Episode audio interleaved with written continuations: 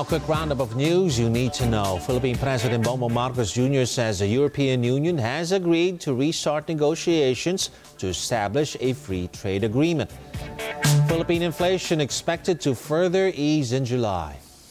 Philippine jeepney operators and drivers are appealing to government to help cushion the impact of soaring pump prices. And Ukraine's president warns war is coming to Russia. Those are the headlines. Keep it here on ANC.